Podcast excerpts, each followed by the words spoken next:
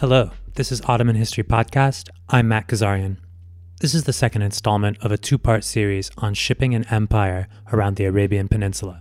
In our first installment, we began with the arrival of Ottoman and later British imperial rule in the Indian Ocean, covering topics including technological change, imperial commerce, and labor aboard ships.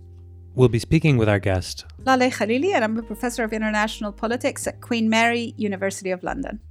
Dr. Khalili is the author of Sinews of War and Trade Shipping and Capitalism in the Arabian Peninsula, out from Verso in 2020.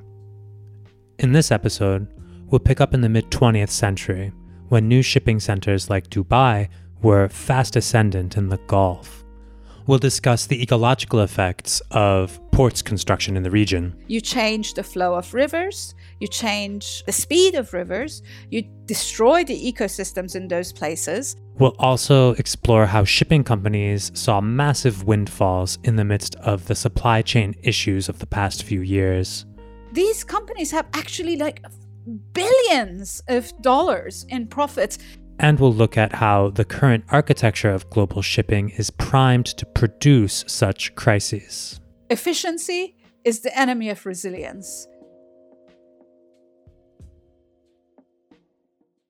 We started by discussing ecology and the ports of the Arabian Peninsula, the kinds of environments that ships are navigating, and how shipping and ports construction have widespread ecological effects. So, as the daughter of a geologist and as somebody who's undergraduate degrees in engineering, I was really interested in the sort of nerdy technical bits about the construction of the ports, actually, and and the particular sort of geological and topological kinds of peculiarities of the ports around the Arabian Peninsula. So, one of the things that's really striking when you travel around the Arabian Peninsula, as I did in the ship, is the extent to which the Red Sea ports, on the one hand, have quite deep harbors because they the Red Sea it has very very extremely steep sides. So it suddenly becomes very deep very fast.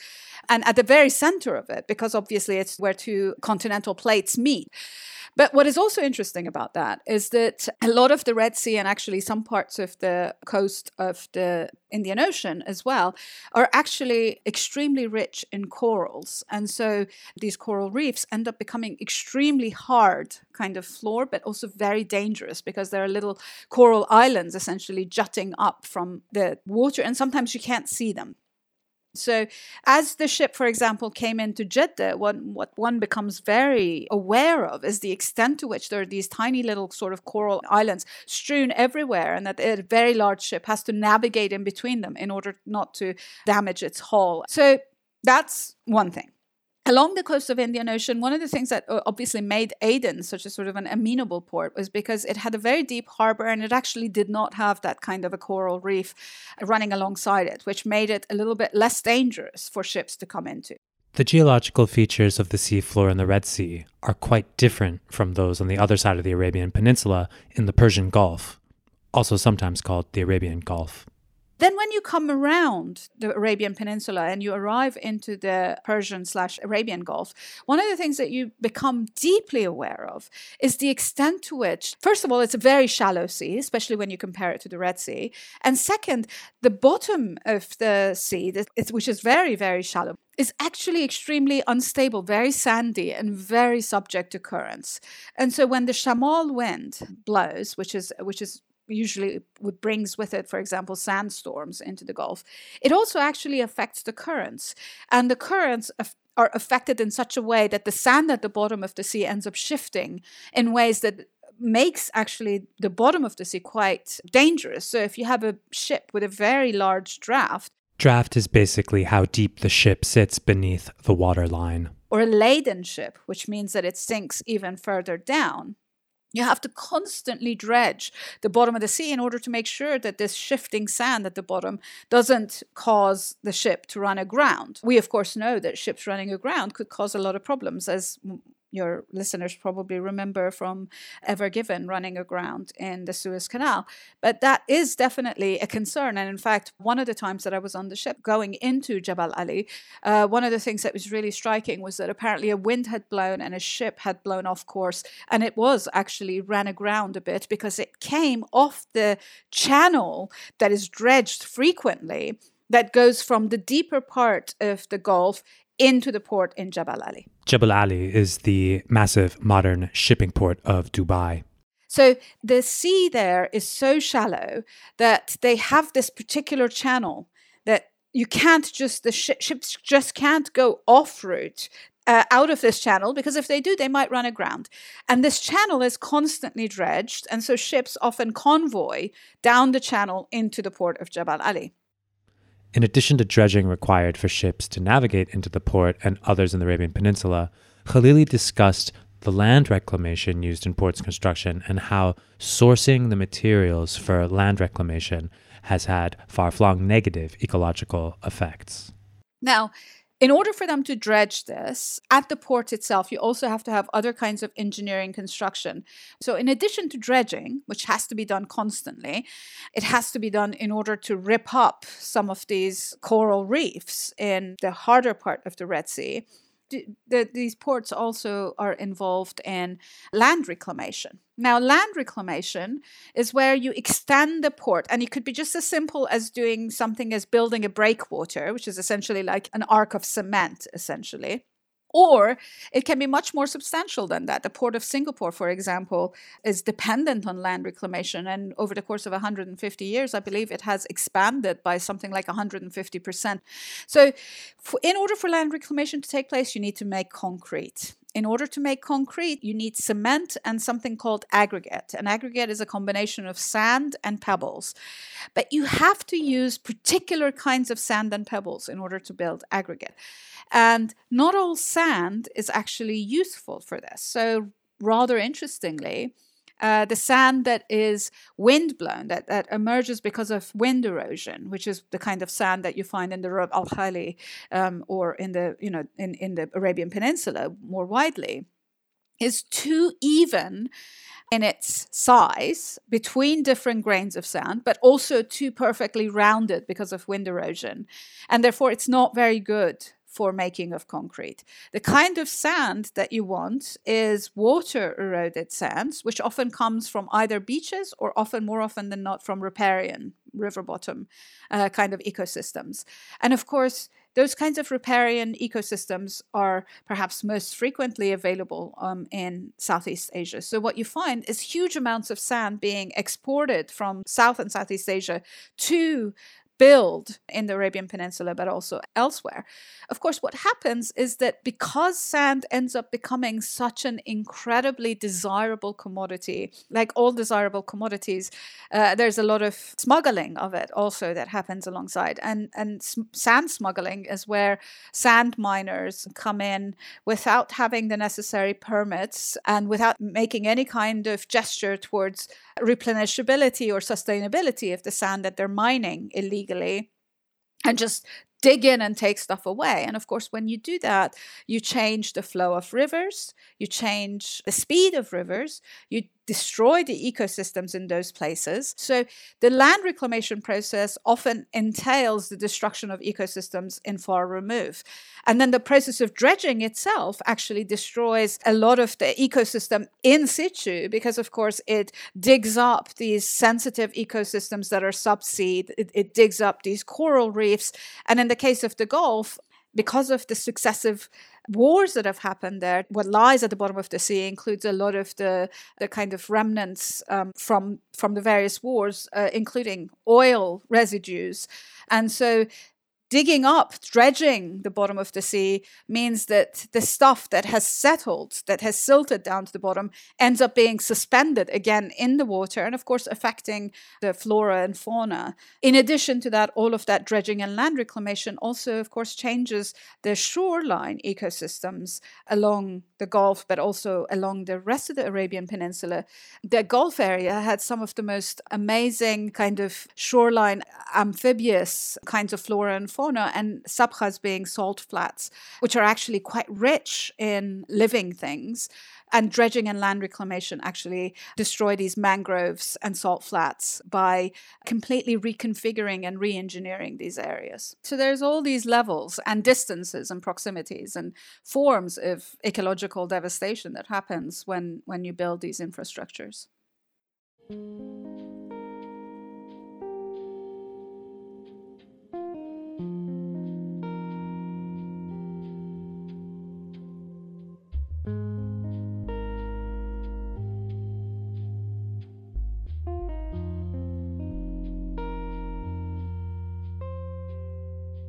We also discussed the armed conflicts of the 20th century in the Middle East and their effects on ports development there so it's a bit of a cliche now to say that wars are not only destructive but also productive and generative. And one of the things that one really can see is the extent to which the maritime transportation infrastructures, but also the sort of the processes um, of maritime transportation in the Arabian Peninsula, but even far beyond that, are affected by war. So one basic example that we can start with is, for example, the closure of the Suez Canal first in the 1950s um, during the 1956 tripartite war on Egypt by France. Britain and Israel, which lasted about eight months in 1956 to 57, and then an eight year closure that happens in the wake of the 1967 war, um, the Israeli attack on Egypt from 1967 onwards for eight years. And what is really fascinating is that the closure of the Suez Canal during that period forces ships, obviously, mostly oil tankers at this stage. At that point, uh, I think more than half of all the ships that were traveling in the world were actually oil tankers.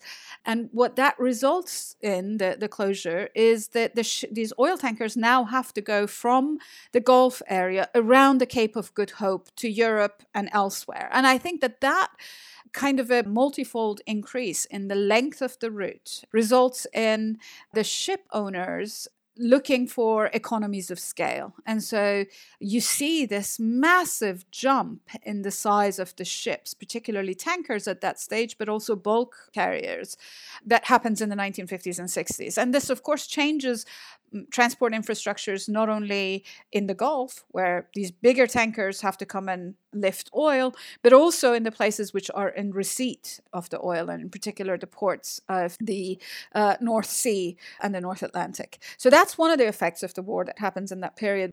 You, you, you can see the sort of the after echoes of it being quite important and significant for decades to come. So here we see an example of an armed conflict, the 1967 war between Israel and its neighbors, and then that conflict's results, the Suez Canal closing for eight years, and how together they played a part in changing technologies and shipping by increasing demand for larger ships. We also discussed how armed conflict created opportunities for rising ports to gain new business by providing alternatives to ports in war zones and also by facilitating ongoing military operations in the region. But you also see the devastation, but also the benefits of the war being unevenly distributed across the Middle East. So, from the 1970s onwards, you not only have the occasional skirmishes between Israel and its neighbors, but also the civil war in Lebanon, which was enormously significant for the Gulf because a lot of US based engineering firms, a lot of European banks, a lot of European insurers, a lot of European eh, maritime industries were actually based in Beirut at that stage. And with the civil war happening, many of them shift their headquarters over to the Gulf. Some end up in Kuwait and Bahrain, others end up in Dubai.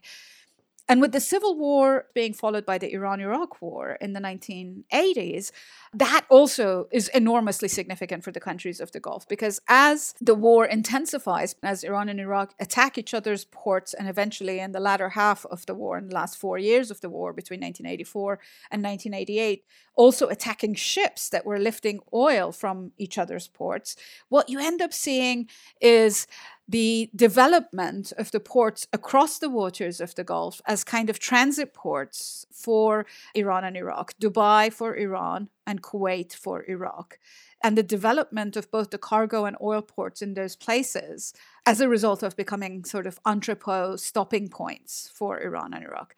And then, of course, that is followed by the US war on Iraq at the beginning of the 1990s. And then, of course, the US war on terror, which has enormous impact on all of the Gulf's various ports in various ways. Now, what are these various ways? And I think this is quite interesting what one finds is that, for example, some ports end up becoming very important to the US logistical process, particularly for the transportation of oil, because, of course, the US war effort requires a lot of fuels. And so the various ports that serve the US in this way, Qatar, Kuwait during the no fly zone and onwards, end up becoming really important as those kinds of logistical stopping points, refueling places for the US. But in addition to that, the US needs cargo capacity because, of course, in order to wage war on all of these different places, it requires ships to carry its material. And in addition to that, it needs places for R&R uh, for its soldiers and sailors. And so the ports in the Gulf, and particularly Dubai, become really important in that regards. Because Dubai makes a decision to trade with everybody during all of these wars, it becomes quite a useful stopping point for the US. It becomes enormously significant for the US lifting of material into Afghanistan because ships can bring stuff into Jabal Ali, things can be then airlifted into Afghanistan. So so what one sees is that these constant moments of conflict, whether they were civil conflicts, as in the case of Lebanon, whether they were regional conflicts, as in the case of the Iran Iraq war, or whether they were international conflicts, as in the case of the US and its various coalition allies, again and again and again against Iraq, but also against Afghanistan, and also obviously its drone wars in, in the Indian Ocean basin what one finds is that the ports belonging to the US allies end up being the commercial beneficiaries of the kind of bounties of US warfare.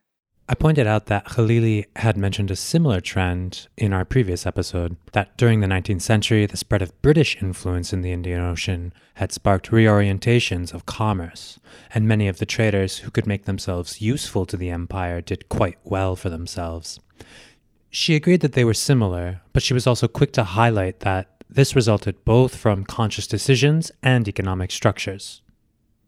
Absolutely. And some of that is very conscious. I mean, I think that the particular potentates in the region throwing in their lot with whoever the imperial power is at a moment is a conscious decision. But some of that is also an outcome of the set of commercial transactions that appear alongside a war as a sort of a process of logistical ramp up and drawdown that end up being quite definitive in developing new firms, new modes of trade, in fact, new products and goods that are necessary for warfare. So while war and conflict were one driving force for the shipping business, another has been, and continues to be, the growth of modern ports management companies. These companies have portfolios in ports spread across the globe.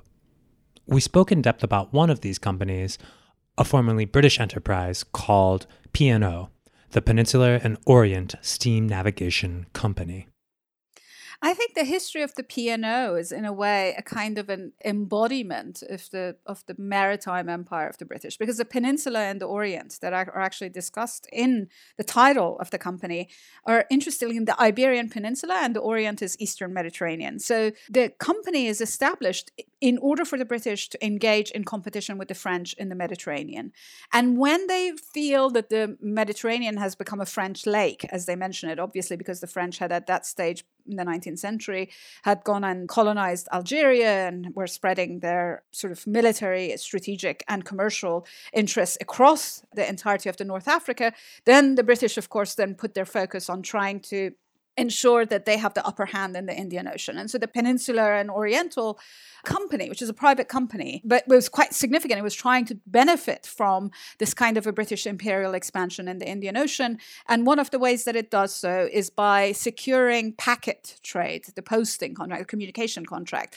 So P&O ends up becoming really important in the 19th century as this kind of a sinew, if you will, of empire. Sinew of empire is actually the terminology that New York Times used about P&O when Dubai Ports World tried to acquire some of the P&O's holdings. So the P&O ends up becoming this incredibly important node of empire, sinew of empire. But of course, as the empire recedes and as maritime sort of power of the, the British recede to some extent, P&O ends up trying to expand and contract and sh- reshape and re-engineer its various holdings and interests. There's a period of time where, for example, it puts in a lot of investment into buying tankers. There's another period of time where it invests a lot in other forms of transportation, whether it's cargo or port management. In the early 2000s, a port management company called Dubai Ports World acquired the P&O. And so in the early 2000s, Dubai Ports World, which is today, I think, the fourth largest port management company in the world after two companies based in China and one in Singapore. So if you can imagine, that's actually quite a significant location to have for a small city state in the Arabian Peninsula, Dubai Ports World is looking to expand. And one of the ways that it does so is by acquiring concessions to different ports across the world particularly in the Indian Ocean basin. So, what that means is that it uh, signs a contract with the country or port management authorities in a particular country where it has the right to use a given port anywhere between 20 to 95 years. This is the kind of contracts that these port management companies sign with various ports. And what it allows it to do then is, of course, to either invest or use these ports whose concessions it has acquired for its business. Because, of course, then that allows it to determine routes of trade, it enters deals with shipping companies, etc. And as part of this process of acquisition of ports, it also tries to acquire six ports whose contract was owned by P&O in the US. I believe these are Miami, New York, and New Jersey, and four other ports. Now, it, this ends up being a very big deal in the US for reasons that are mixed and problematic. Um, so, part of the reason that a lot of people push back against Dubai Ports World acquiring these ports is because Dubai Ports World has a reputation for not recognizing the collective bargaining agreements of unions. So various maritime unions in the in the US end up becoming extremely agitated about having to deal with Dubai Ports World. I mean, th- rightfully so. When Dubai Ports World, for example, acquired the Port of London Gateway here in London, it took actually uh, global solidarity movements, court cases, pressure from the government, pressure from the unions in order to get them to recognize the port workers unions here. So that element of it was definitely true. This is this is a company that is not amenable to labor. But then what happens is that those valid labor concerns are taken by people like at the time Senator Hillary Clinton, Senator Chuck Schumer of New York, and transmuted into, frankly, deeply racist, deeply Arabophobic discourses about, oh my God, the terrorists are coming to take over our ports. And the, those campaigns end up succeeding. And in fact, the government of Abu Dhabi, which at this point is extremely closely aligned to the US, orders Dubai Ports World to sell those ports at a bit of a loss to AIG, which then goes under two years later uh, in the US. So, what is really interesting about this is the extent to which the UAE was willing, or the government of Abu Dhabi was willing to sort of acquiesce to this kind of a racist pressure from the US. The reason that it's interesting is because Dubai Ports World is one of the most litigious ports management companies, and it often takes over various ports in the Indian Ocean basin. The story of Djibouti, I would recommend your readers look it up, is fascinating and very indicative. And it ends up actually running down these uh, ports. And when they try to extract some sort of concessions from it, it ends up like taking them to courts of arbitration. And it absolutely had every right to take the US to courts of arbitration, but it decided not to. Whereas it, you know, is, is very promiscuous in taking, I don't know, ports in everywhere from Brazil to Djibouti to Belgium to, to court, Dubai Ports World does, to courts of arbitration. So to me, that also says something about the way that these processes of legal arbitration globally are actually very much determined by kinds of imperial attachments and imperial hierarchies and and of course it also traces the way that imperial holdings have shifted. So, so you see that P&O, which was set up in order to protect British imperial interests in the Mediterranean, expands to the Indian Ocean, becomes a really important imperial transport infrastructure in the Indian Ocean, and then in about 100 years later is bought up by Dubai because capital's center has now shifted or at least expanded across the world.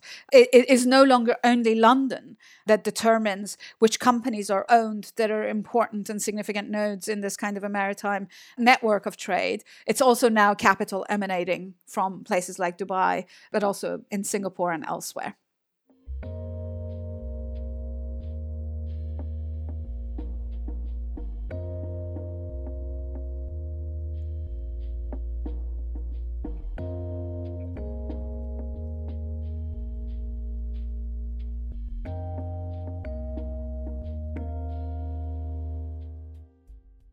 In addition to these shifting centers of capital, Another major force has been the COVID 19 pandemic, which simultaneously boosted profits for global logistics companies while exposing the fragility of global logistics networks. What is really interesting about the COVID era maritime transportation, and not just about this current supply chain bottleneck, but also what happened in sort of the spring of 2020 with the price of West Texas crude going below zero, this is all actually structural part of the maritime transportation industry and it in some ways shows the centrality of the process of circulation to the, actually the process of production. But what both the price of oil going below zero and what the current supply chain bottlenecks have shown is the importance of this maritime transportation. I'll explain. In April of 2020, a lot of oil traders started becoming incredibly nervous about some futures contracts in oil coming due, where they had to take delivery of oil in Cushing, Oklahoma, which is not a port. Okay. But what is interesting about the the reason that this was relevant to maritime transportation was because at that same moment, because of overproduction of oil, and the reason that oil was being overproduced was partially because production of goods had, for example, massively abated in the world's factory in China and Southeast Asia. And so there wasn't as much need for oil. But there was also geopolitical competition going on between Saudi Arabia and Russia, and they were both overproducing. And so all the oil that was being overproduced was being stored at sea on tankers. And they were running out of tankers. They were running out of these kinds of easily convertible kind of storage spaces, which are ships usually. I mean, that, that is something that happens all the time. If you know you have too much oil, ships with oil aboard end up sitting at anchor until the price of oil shifts a little bit, and then they take their oil where it could be sold. But what was happening, because all of these kinds of storage spaces were taken up, and the storage on land storage spaces in Cushing, Oklahoma, were also filled. Suddenly, the traders that were supposed to be taking delivery of oil were actually paying people to take the oil off their hands, which is what resulted in the price of oil, uh, West Texas crude dropping below zero. So to me, that's fascinating because, of course, what that indicates is not only the way that we are in the process of sort of trade in oil is so dependent on these financial instruments, futures contracts, and things like that, but also on the brick and mortar, or if you will, metal and diesel transportation of oil in that instance. So that's one of the things that is really interesting. The Suez Canal blockage in early 2021 only added to the disarray of the shipping industry. But this and other disruptions actually brought in hefty profits for a number of shipping majors. The second thing that you mentioned is the sort of the kinks, if you will, in the global supply chain that became massive, that has become massive, both in US and Europe, but also elsewhere in the world, and which actually the the small blockage of the Suez Canal earlier this year also highlighted part of the reason that that's interesting is because when the lockdowns happened, when, when China actually shut down its ports in order to be able to control COVID, one of the things that happened was that a lot of ships and a lot of containers were out of place. So they were supposed to be in one place. but When the ports shut down, they ended up being stranded in another place. That was number one. Number two, that process also made clear the extent to which the movement of goods depended on frontline workers who were also vulnerable to the effects of COVID. Uh, itself. So, I have written multiple things about seafarers that were stranded at sea way beyond their nine or 11 month contracts, sometimes for two years. But also, what you saw was, for example, delivery drivers, you know, becoming frontline workers in a lot of places. And these delivery drivers could be delivery drivers, the, the guy who comes to your door and brings your product from e-commerce to, to your door but it also would be truck drivers that go and pick up containers from the ports and to take them deliver them from one location to another location. And these frontline workers ended up obviously also being becoming very vulnerable to COVID. Um, I think the Office of National Statistics in the UK showed that the category of workers that were most uh, susceptible, that had the most cases of COVID, but also the most deaths, other than medical workers, were actually delivery drivers. And so I think It says something about the significance of these workers and the fact that COVID kind of made us realize how important they were, they and the seafarers were. So that was the second thing. On top of all of this, of course, you have the profit making motive of the shipping companies. The shipping companies, when they saw that there was shortages in goods or where containers were located in one place but they were supposed to be in somewhere else, they upped their prices. When they noticed that there was going to be a demand for good, they also upped their prices. So whatever happened, their profits have been just skyrocketing. And it has been astonishing. Again, I encourage your listeners to just do a quick Google search on the profits of like Maersk, uh, which is the world's biggest shipping company, or the profits of CMA CGM, which is a major shipping company based in France.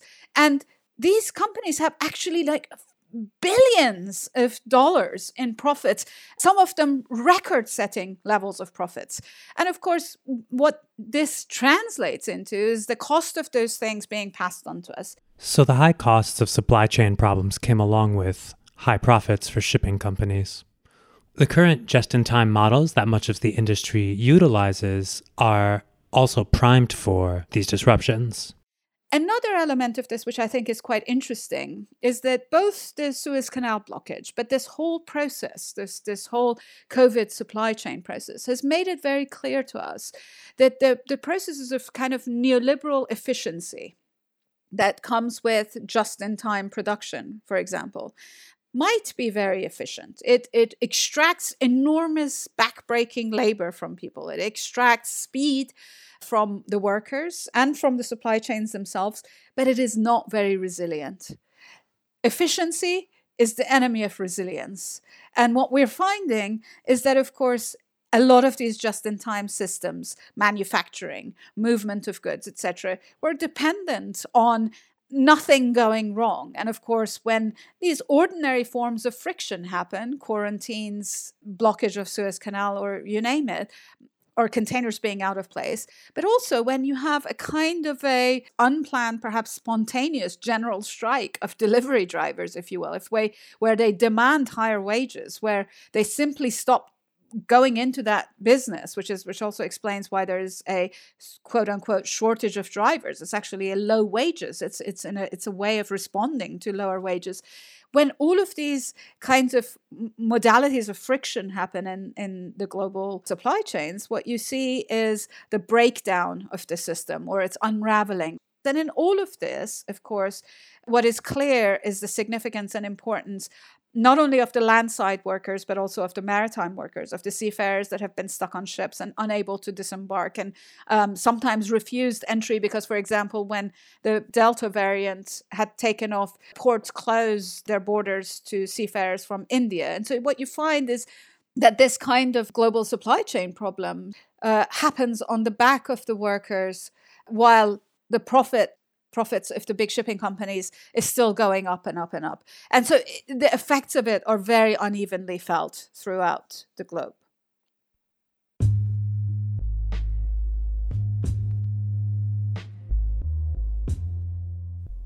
Dr. Khalili, I want to thank you for joining us on the podcast today. It's been really enjoyable, Matthew. Thank you. For those who want to find out more, we encourage you to check out Laleh Khalili's book, Sinews of War and Trade Shipping and Capitalism in the Arabian Peninsula, out from Verso in 2020. For more information about this episode, you can check out our website, ottomanhistorypodcast.com, where we will post a select bibliography as well as related episodes. That's all for this episode. Until next time, take care.